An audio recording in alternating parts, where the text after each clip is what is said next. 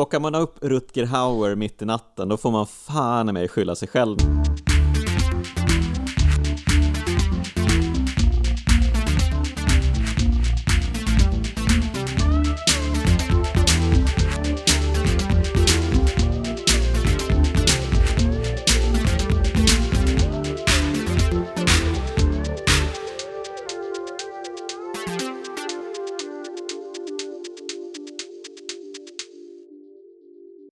Hej och välkomna till Podd Hard allihopa med mig Jonas Högberg. Och Anders Hultqvist, kaching! Kaching! Vi är tillbaka! Tillbaka med en ny klassiker. Men nu har vi lämnat 70-talet bakom oss och äntrat 80-talet. Och vad är det för film vi ser idag, Anders? Hur gick det till? Måste jag bara... Vi har inte sett hur gick det till. Jag måste bara inflika, att hur, hur gick det till att lämna 70-talet? Ja, det var svårt att övertala mig, vi. va? Ja, det gick inte. Mm. Det är 70-talet. Nej, jag skojar. Eh, vi har sett Liftaren. The Hitcher med Rutger Hauer, C. Thomas Howell och Jennifer Jason Lee. Det är ju också en sån här kultklassiker, precis som The Warriors som vi såg eh, förra veckan. Ehm, Ja, den här var ju eh, banbildande när man såg den som ung. Verkligen. Eh, Jag såg den ju inte som ung då kanske, utan eh, jag såg den faktiskt första gången tillsammans med dig på en efterfest i en hemmabio hos vår ehm, lärare i eh, filmkunskap. Det var en märklig anrättning får man säga.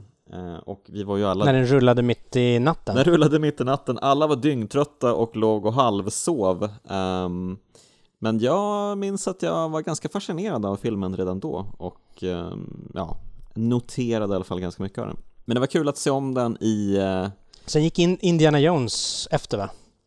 ja just det, det kanske gjorde. Ja, men det, var Det kul, rullade eh, filmer. det var kul att se om den i uh, nykter tillstånd tänkte jag säga. Jag var ju inte onykter vid tillfället, men i uh, mera vaket tillstånd i alla fall. Jag tror att eh, spoiler, alltså Jennifer Jason Lees öde, det, det, det tyckte jag var ganska brutalt när, när jag såg den här första gången. Ah, hur, Tror, men gammal tror jag var satt då? sina spår. Hur gammal var du då? Det minns jag inte. Ja, en ung herre. En ung herre. Ja, En lätt påverkad ung herre, ja, kan vi säga.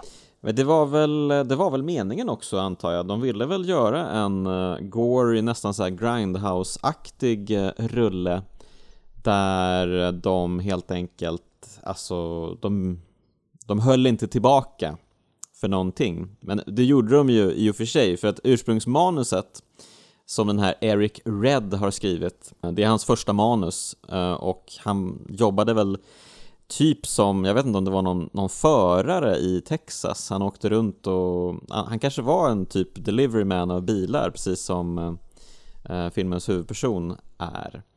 Men han eh, filade på ett manus och gjorde 190 sidor, och då ska man ha i åtanke att ungefär en manussida är väl kanske en minut, så det här skulle bli en 190 minuter lång film med massvis av eh, brutalt våld och framförallt meningslöst våld tror jag.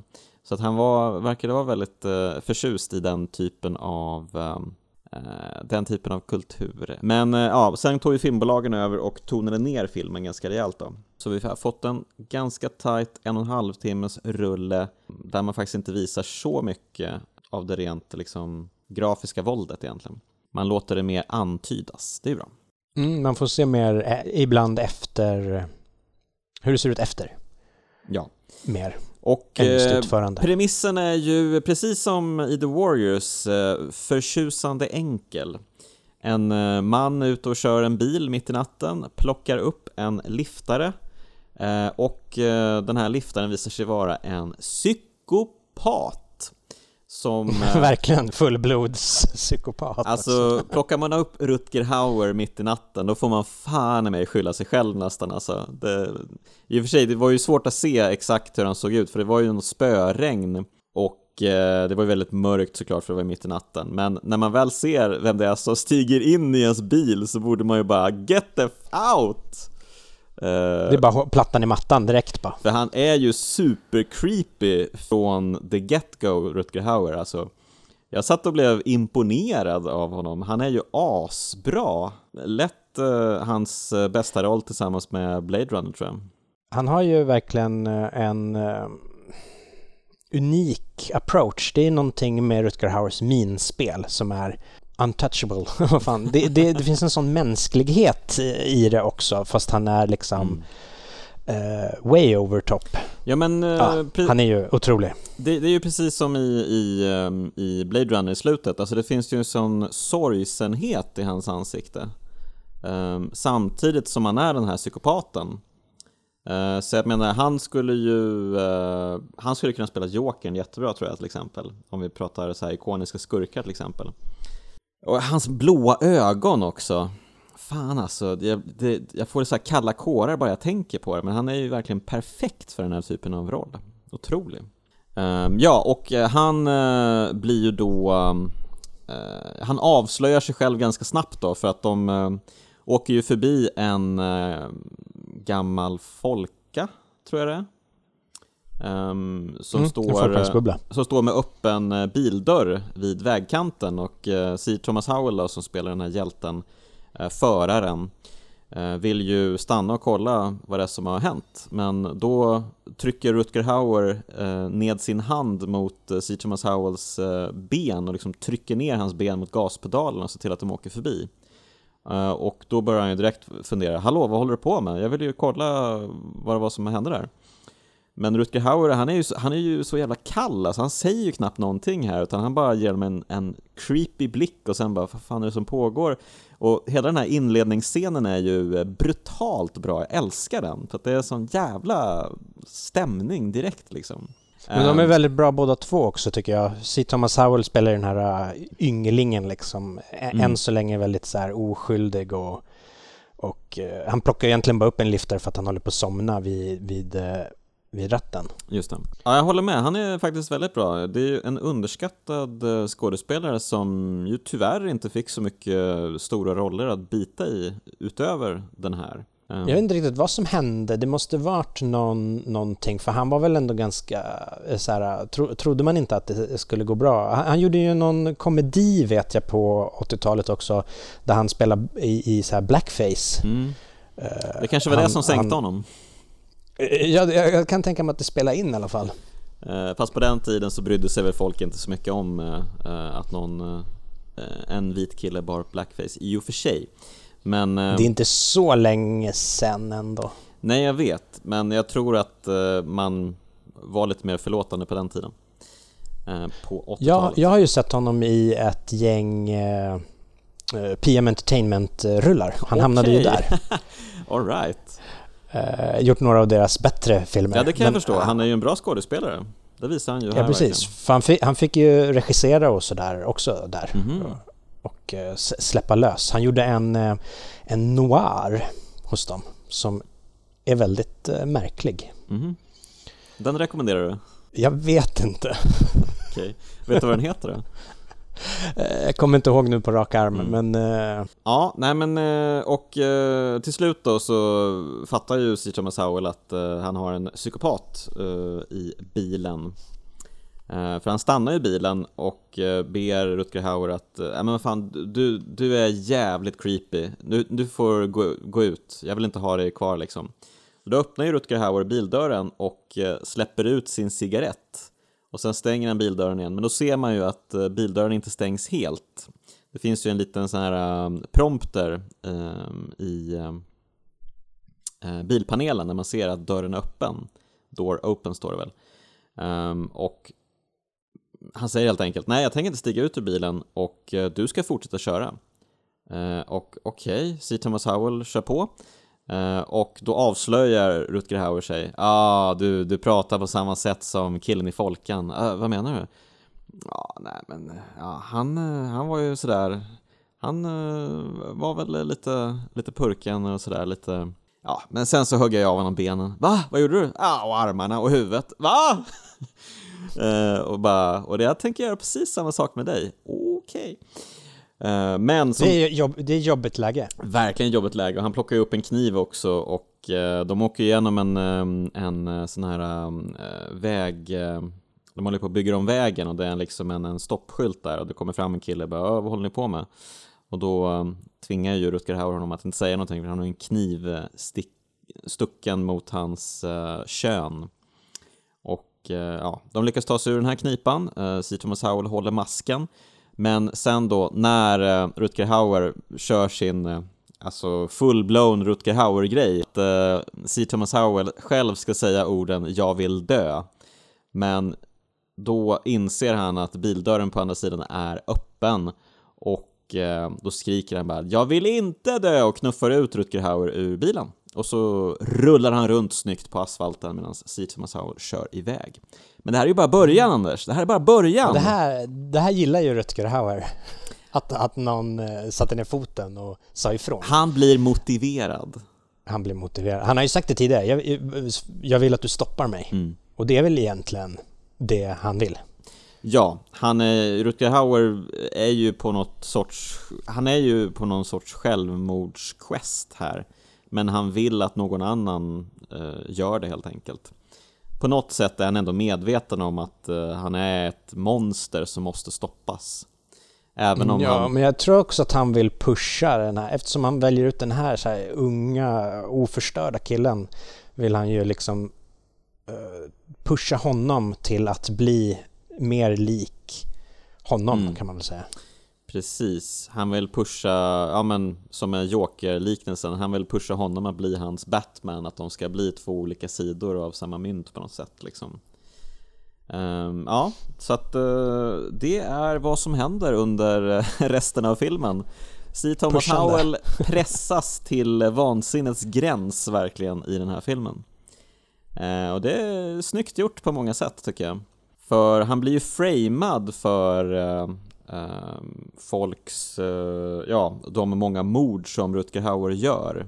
Först så stannar han ju i någon så här småstad där det typ bara blåser sand och, alltså de är ju typ i någon Nevada-öken av något slag, precis som i... Um... Vanishing Point kanske?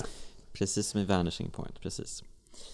Um, så han är i något, någon bilmeck, letar efter en telefon, um, inser att ledningen inte funkar, vänder sig om och där står Rutger Hauer, kastar ner bilnycklarna som uh, C. Thomas Howell hade tidigare. Och ja. Och innan det här då så har han ju sett Rutger Hauer dyka upp i baksätet på en, eh, på en familjebil med en familj i. Och bara shit, jag måste varna dem, det är en psykopat. Eh, men ja, så blir han prejad av en bil då och ehm, lyckas inte hjälpa dem. Ehm, och ja, One thing leads to another, som det ju så fint heter. Och eh, till slut så blir ju C. Thomas Howell arresterad av polisen eh, när han försöker eh, berätta för dem att eh, ja, Rutger Hauer är i farten. och då har han blivit serverad av Jennifer Jason Lees eh, kafébiträde på en sån här diner. Eh, då har han fått en eh, härlig hamburgare, Anders. du blev lite sugen på den? Ja, eller framförallt det, the fries det kanske. Ja, nej, men den såg ju smakfullt utförd ut. Eh, det är en bra scen mellan dem också. Det, det, alltså sådana här filmer mår ju ändå bra av ett, eh, ett fint spel, måste jag säga. Ja. Och... De, de, de bär ju upp de här scenerna väl. Jennifer Jason Leigh och C. Thomas Howell. Ja, Jennifer Jason Leigh är ju utmärkt i det mesta hon gör. Så att mm ingen är ju förvånad såklart över att hon håller formen och stilen.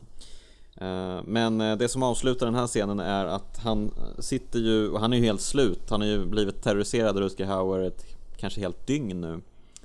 Och eh, sitter och äter den här hamburgaren och mumsar på pommes och stoppar upp dem i munnen helt eh, mekaniskt för att han är så trött. Så till slut så plockar han upp en pommes som visar sig vara ett avhugget finger. Eh, och för det till munnen och håller nästan på att nibbla i det när han upptäcker att det är ett finger och bara What the fuck? Och bara kastar sig ut och då kommer polisen och tar honom innan han kan eh, Ja, men innan han kan undersöka eh, var resten av kroppen befinner sig. Mm, att Rutger lyckas eh, iscensätta allt det här, alltså han är ju han är verkligen överallt och Ja. Nästan lite övermänsklig. Exakt. Rutger Hauer själv menar ju att eh, hans karaktär eh, är en allegori för ondskan i stort. Och eh, det måste väl göra dig glad Anders som ju älskar allegorier så mycket. Mm, jag tror jag bortser från den läsningen. Ja, men eh, han är, precis som du säger, han är ju överallt Rutger Hauer verkligen och eh, även när C. Thomas Howell, han blir ju eh, misstänkt för de här morden för att eh, de hittar en eh, blodig kniv i hans bröstficka eh, som han inser att shit, eh, liftaren eh, försöker framea mig för sina mord och ja.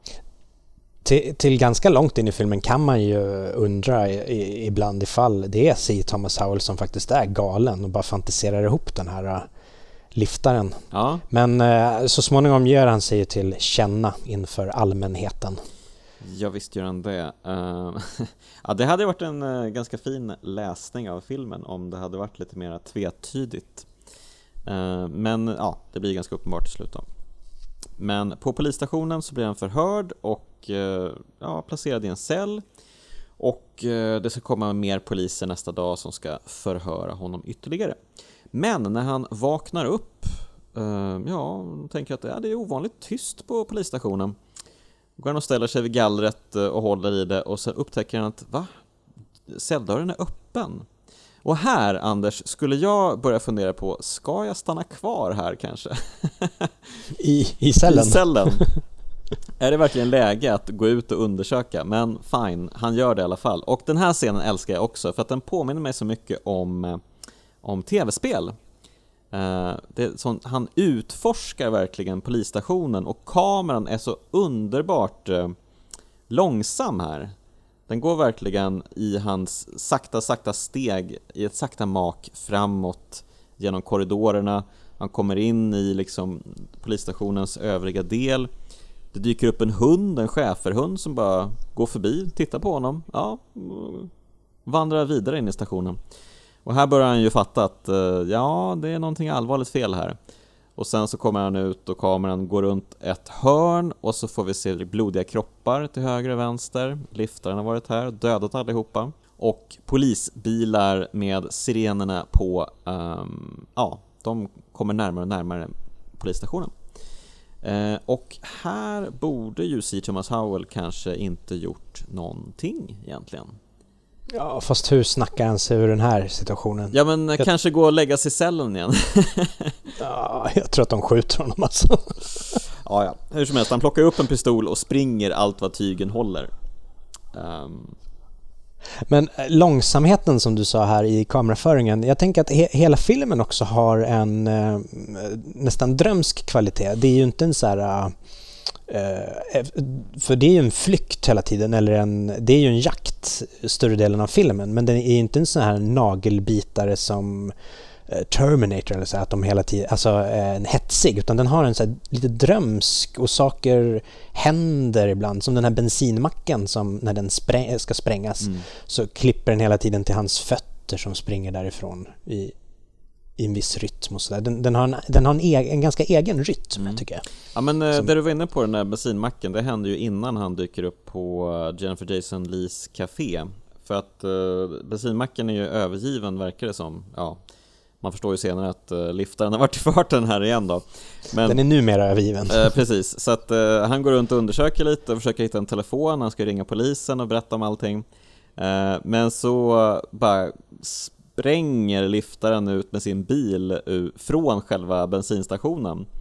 Eh, kör nästan över C. Thomas Howell och eh, dumpar ut en tändsticka som tänder eld på olja som ligger över hela, eller bensin som ligger över hela eh, stationsgolvet.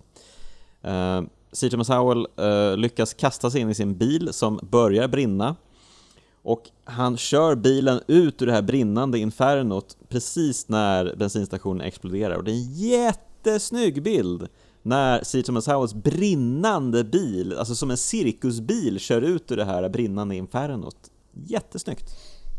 Precis, för här någonstans börjar jag ändå säga, det kanske ändå inte är en actionfilm så, men vi får ju några sådana väl valda nedslag. Ja, Som att, att, att, att, spränga en bensinmack på det där sättet, det, det är ju actionfilm.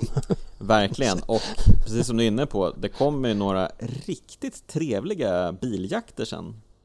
Ja, verkligen. Som... När han har fått eh, fem stjärnor i GTA. Exakt, när hela poliskåren är ute efter C. Thomas Howell så blir det ju alltså riktigt bra ös.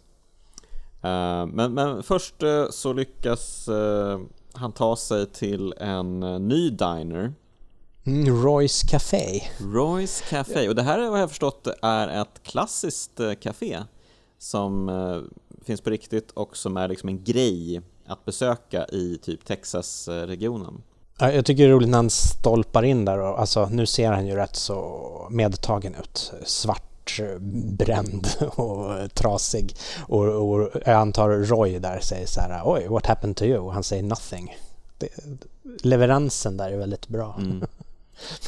Ja, han väntar ju på kaffe då och går och sätter sig i ett bås och eh, ja, håller händerna för ansiktet och är allmänt eh, nedslagen får man väl ändå säga. Och eh, då sätter sig Rutger Hauer bredvid sig, eller mitt emot honom. C. Thomas Howell tror att han kan skjuta honom med sin pistol som han plockade upp från polisstationen. Den visar sig vara tom. Eh, och eh, han frågar i panik Varför gör du så här mot mig? Och varpå Rutger Hauer svarar Du är en smart pojke. Det kommer du förstå snart. Och sen sätter han två mynt för C. Thomas Howells ögon. Och det är väl en sån här klassisk, eh, är inte det någon sån här Judas-bild? Eller var, var kommer det ifrån? Är det inte när man ska betala för att bli förd över dödsfloden? Du har helt rätt, så är det. Precis. Betala båts, båtsman. Ja, precis. Jag vet inte exakt vilken religion det är som påbjuder att man ska lägga två mynt för, eh, för ögonen på den avlidne. Um, som ett sätt att, uh, ja, nu har han betalning till, uh, till Hades liksom, till båtskaren som kör in i Hades. Um, Men när, när han håller på och trycker av den här tomma pistolen under bordet, mm uh, upprepade gånger. Alltså Rutger Hauers min där, den här lite ömkliga. Åh, vad, vad gulligt att du försöker trycka av en, en pistol som inte är laddad. Den minen är ju priceless alltså. Verkligen. Helt fantastiskt. Det händer så mycket där. Ja, han gör ju inte så. Det, han är ju alltså, det är ju inte så att han ehm, Eh, är expressiv på ett så här komiskt sätt, på ett Jim Carrey-sätt med sitt ansikte, utan han är ju egentligen ett stenansikte som det ändå händer saker i. Det är så... Ja, det är fantastiskt skådespel. Otroligt bra. Men det är därför också, alltså en stor del av Blade Runner är ju Rutger Hauer och Daryl Hannah tycker jag, mm. hur, de, hur de gestaltar de här figurerna. Ja, de här androiderna, cyborgerna. är ju mm. otroliga. Replikanterna, som de heter. Apropå det så firar väl eh, Blade Runner något sorts eh, jubileum idag. Det är väl den här månaden är väl samma månad som ursprungliga Blade Runner utspelade sig i. Mm, vi, le vi, lever i Blade Runner nu. November vi lever i Blade Runner-tider. 2019. Passande att vi ser The Hitcher då. På något sätt. Ja, men eh. Thomas Howell, eh, Rutger Hauer lämnar ju honom här i båset och försvinner igen. Det är svårt att säga liksom, han bara liksom försvinner i tomma luften känns det som ibland. C. Thomas Howell hoppar på bussen, tänker att eh, han har ju fått kulorna av Rutger Hauer nu, han lämnar honom med en, liksom en eh, snusnäsduk med kulorna till pistolen och sen försvinner han. Och eh, City plockar på sig dem, springer in på den här busstoaletten, stoppar in kulorna i pistolen. Okej, nu, nu är jag redo att möta honom på riktigt. Och, eh, men då stöter han på Jennifer Jason Lee då, på bussen. Hon är väl på väg hem kanske från jobbet eller någonting, eller på väg till jobbet. Um, så att han bara shit, hon vet ju vem jag är. Hon såg ju polisen ta mig förut och uh, hon tror ju säkert också att uh, det är jag som är mördaren.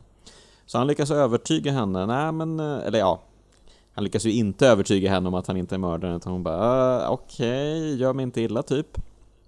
Men hon, hon, hon är ju på väg till toaletten, hon ska ju kissa. Hon verkar aldrig få göra det. Det, det måste ju vara frapperande. Just det, hon tvingas hålla sig resten av resan här.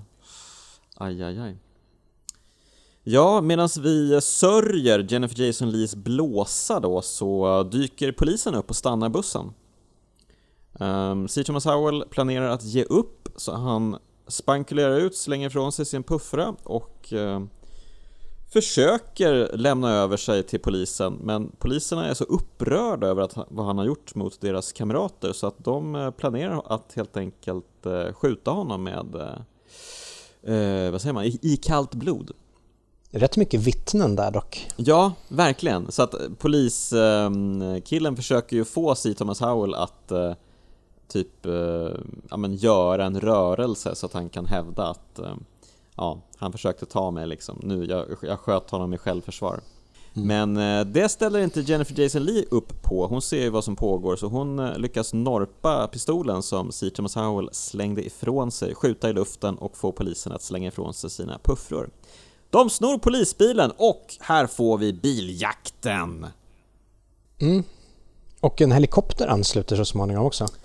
Ja. Så nu är det verkligen fem stjärnor i GTA. Verkligen. För för poliserna, de eh, skjuter ju först och frågar inte alls. Eh, så det blir massa pepprande. Det känns ju nästan som eh, att det är någon Terminator-jakt, alltså för deras eh, bil som de åker i, den polisbilen, den blir ju helt pulveriserad av kulor.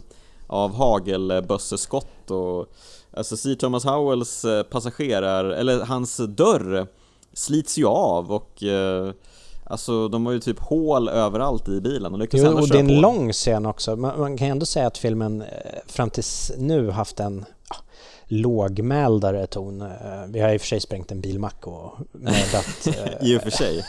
ett tjog människor. Ja. Men, men nu blir det verkligen en, en lång utdragen biljakt mm. med helikoptrar och grejer. Ja, så först lyckas de lura de två polisbilar som jagar dem eh, med den här klassiska, han trampar stenhårt på bromsen och polisbilarna slirar runt och gör den här och snygga eh, snurrande vurpor i eh, grussanden. Mm, de rullar mm. fint alltså. Men alltså det är inte, de är inte så smarta de där snutarna som går på den där gamla snurresprätt-manövern. Nej, det får man säga. Nej precis, och nu dyker ju då helikoptern upp och eh, börjar peppra på dem i eh, och eh, ja, det ser mörkt och ut. Men! Då lägger sig Rutger i. Ja. Han vill ju att det här ska fortsätta så att han skjuter ner helikoptern. Han måste ha jättekul.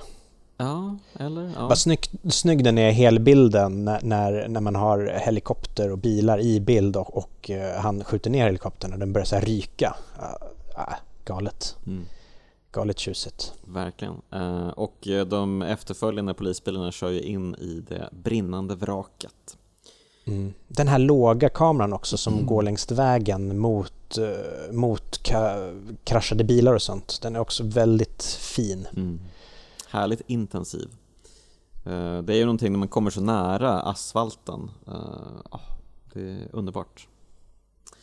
Men ja, de lyckas alltså skaka av sig the fuzz och ta sig till en, ett motell där de eh, kan pusta ut en kort, kort stund. C. Thomas Howell eh, bestämmer sig för att ta en dusch. Mitt i detta då så ja, smyger sig Rutger Hauer in i rummet. Mm, han verkar bara uppstå i, i ett hörn. Precis, det, du åker ju förbi en långtradare och eh, ljusen eh, kommer ju in i rummet och då ser man Rutger Hauer i ett hörn liksom. Som the boogeyman eller någonting.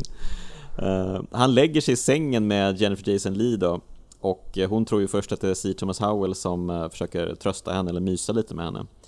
Um, och sen hon känner på hans fingrar så bara shit vilka stora grova fingrar du har. ja det är Rödluvan. Exakt, det är Rödluvan och vargen liksom. Så när hon vänder sig om så ja, plockar han ja, henne. Men den gör det fint också i en del tidigare scener med, med tanke på att eh, Thomas Howell, han ser, ju, han ser ju väldigt pojkaktig ut och Rutger är ju verkligen en så här, uh, han är ju verkligen en uh, stor kar liksom. Mm. Det, det, finns en uh, kontrast däremellan som gör, det ännu obehagligare på något sätt. Att han, att han väljer just den här uh, gossen mm. att uh, hånta liksom. Mm. Hemsöker. Ja, och eh, när Masaul då kommer ut ur duschen och eh, får på sig sina kläder så inser han att eh, hallå där, det här stämmer ju inte. Dörren är, står vidöppen, TVn är på och eh, Jennifer Jason Lee är borta. Så och hallå där! Nu inser alla helt plötsligt, för nu eh, tar ju filmen en ganska snäv vändning. Mm. Eh, det blir gisslandrama. Ja, eh, det är hundra polisbilar utanför och C. Thomas Howell blir ju han blir ju inte arresterad men han blir omhändertagen av polisen som bara Du det är lugnt, vi fattar, det, är den här killen, liftaren som är skurken Och då har då Rutger Hauer konstruerat en diabolisk scen här där han har bundit fast Jennifer Jason Lee mellan två långtradare och eh, efteråt själv placerat sig själv i förarsätet på en av dem och eh, hotar nu att eh, köra iväg och slita henne i stycken poliserna säger att vi kan ingenting göra. Skjuter vi honom så släpper foten från kopplingen och, och bilen kör iväg. Så du måste in och prata med honom. Cito Masawel glider in i passagerarsätet på den här långtradaren. Um, och Rutger Hauer, ja här är det ju verkligen tydligt. Jag vill att du ska stoppa mig. Och ger honom sin pistol. Skjut mig. Men om jag skjuter dig så dör ju hon och han blir så jävla besviken här Rutger Hauer. Han bara åh, du har ju inte fattat någonting typ. Vilket jävla pucko det är och ja, mm. så kör han iväg och eh, dödar Jennifer Jason Lee. Mm, stark scen. Verkligen. Eh, klipp till polisstation. Alla fattar, Rutger Hauer är en riktig fullblodspsykopat som vi ska ta hand om och eh, ja du är fri från alla anklagelser, säger Thomas Howell. Varsågod att äh, dra. Men äh, det tänker han inte göra. Nej, nu har han fattat och, och blivit någon slags äh, mytisk nemesis figur Ja, nu har han blivit Rutger. en sorts hämndens ängel. han, han liksom han pratar ju med polisen, det finns ju en polis som ska skjutsa iväg honom eh, någonstans, ja, till något motell eller någonting. Och han pratar med polisen och säger att eh, den där fångtransporten som just nu kör bort Rutger Hauer Alltså, det kommer inte gå. Han, de kommer inte kunna stoppa honom. Han kommer ta över den och döda allihopa. Eh, och polisen bara, men kom igen liksom, det, ta det lugnt. Han bara, jag tänker inte ta det lugnt. Snor polisens puffra, tvingar ut polisen, tar bilen, åker efter fångtransporten och självklart har Rutger Hauer dödat alla poliser och har en stor fräsig shotgun i högsta hugg. Eh, scenen strax innan, alltså när, när eh, på ett sätt skulle jag tycka att det var, hade varit fint om när, när han bränner iväg efter fångtransporten och sen är det ett klipp på Rutger i fångtransporten som sitter och planerar, liksom, tittar på bössorna, mm. tittar på vakterna och sen är det en scen när han tittar upp i taket tror jag. Mm. Det hade varit snyggt om filmen hade eftertexter rulla där. Ja, just bara läm lämna det helt. Mm. Men då hade vi inte fått den fantastiska bilden när, när han kastar sig ut från fångtransporten och rakt igenom vindrutan på polisbilen mm. som Sid Thomas Howell kommer i. Det är ju eh, eh en tumme upp i Det är ju filmens stora stant och jag är lite osäker på hur det egentligen ligger till här för det jag läst är att Rutger Hauer gjorde många av sina stunt själv och imponerade på stuntteamet som bara Vad fan håller du på med? Du är helt galen eh, Många av de här grejerna när han kastar sig ut från bilar och så rullar runt liksom det, det ska han ha gjort eh, själv Jag är osäker på om han faktiskt gjorde Alltså hoppet in i vindrutan Men han ska ha pajat en tand i något av sina stunt. och speciellt mot slutet här Jag vet inte om det är när han blir påkörd för att eh, han blir ju påkörd sen av Steve Thomas Howell Um, eller om det är själva stuntet in i vindrutan, men han tappar alltså en tand här i sin eh, passion för filmmediet. Man kan ju inte annat än hylla Rutger Hauer här alltså. Åh, oh, vilken kille. Nej, han är, han är Rutger. För hela slanten.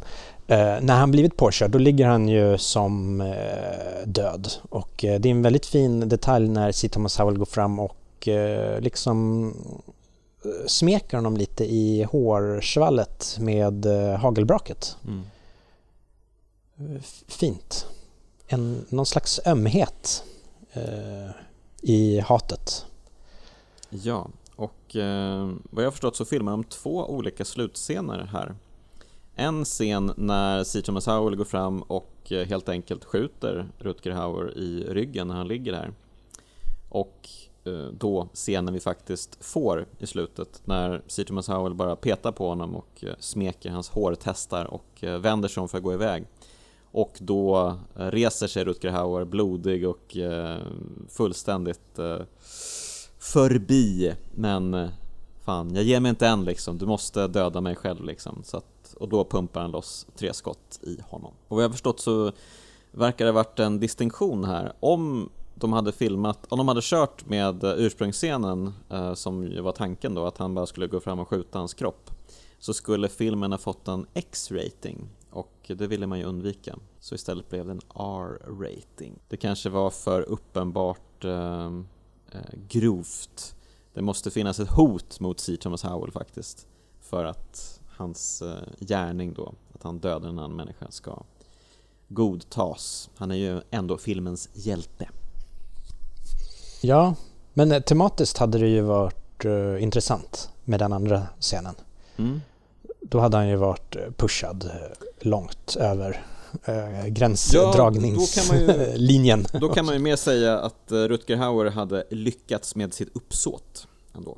För när han, sen går han ju och pustar ut och tar en rök vid bilen och det är ju en kamera placerad på andra sidan eller i hytten och så Thomas Howell tittar väl i stort sett ett ögonblick in i kameran. Mm.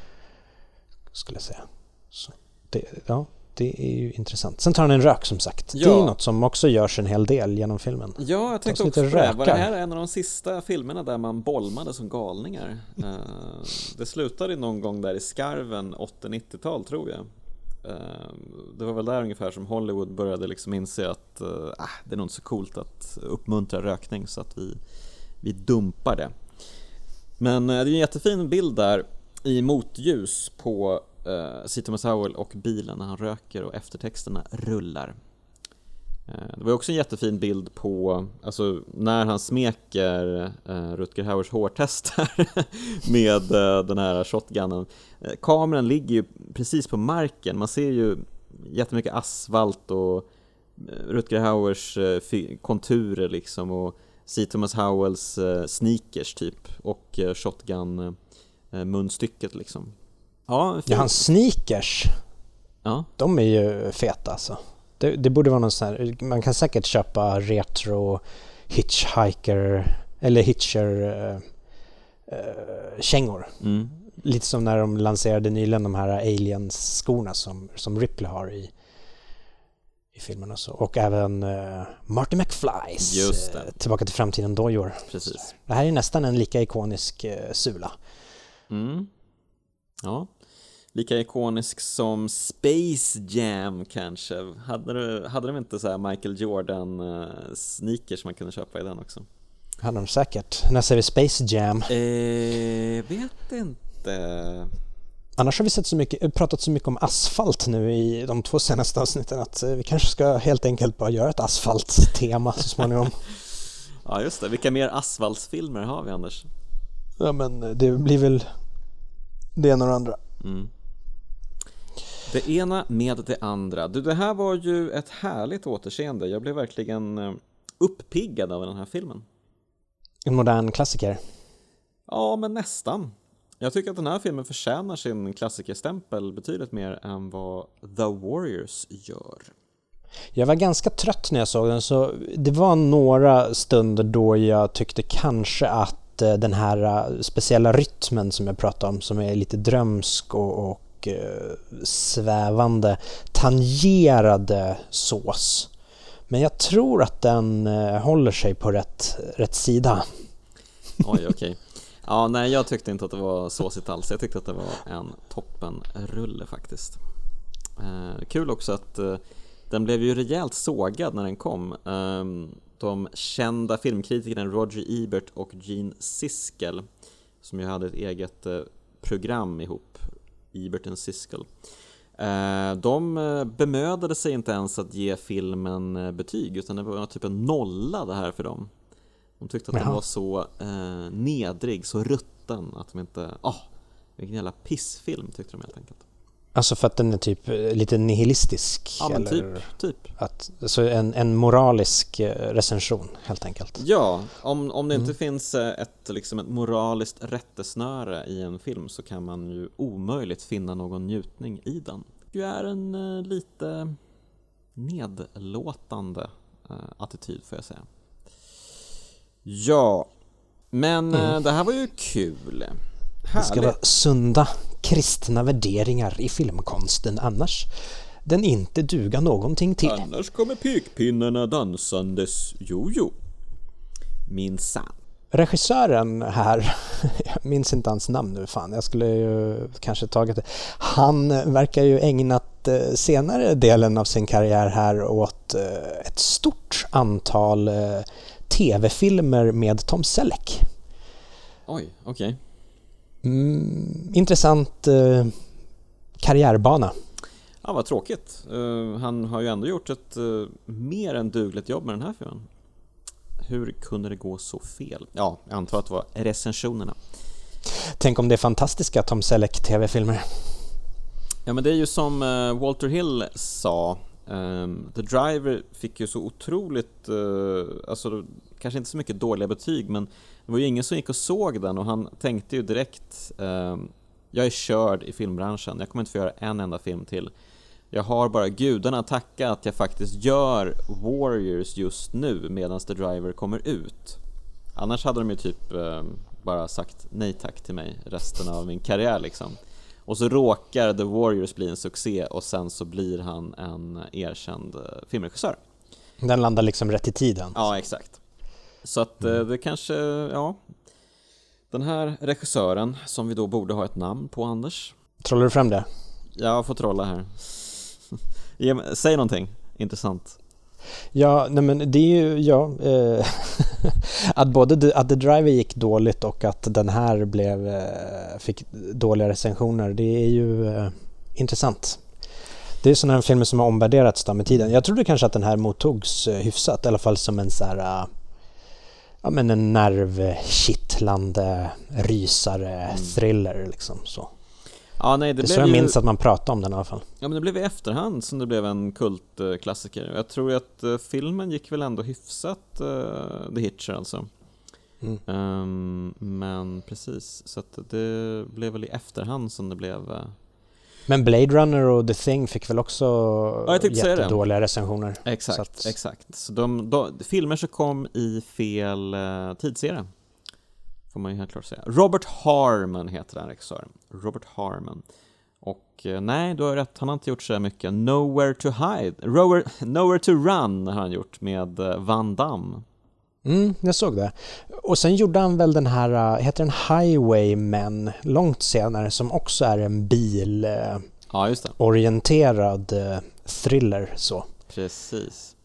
Han försökte återkoppla till sin liftar, inte succé då, men Här ser man, Liftaren Tematik. kom ju 86, eh, Robert Harmon gjorde sin nästa film 91 Så där hade han alltså fem år där han antagligen inte fick jobb någonstans liksom.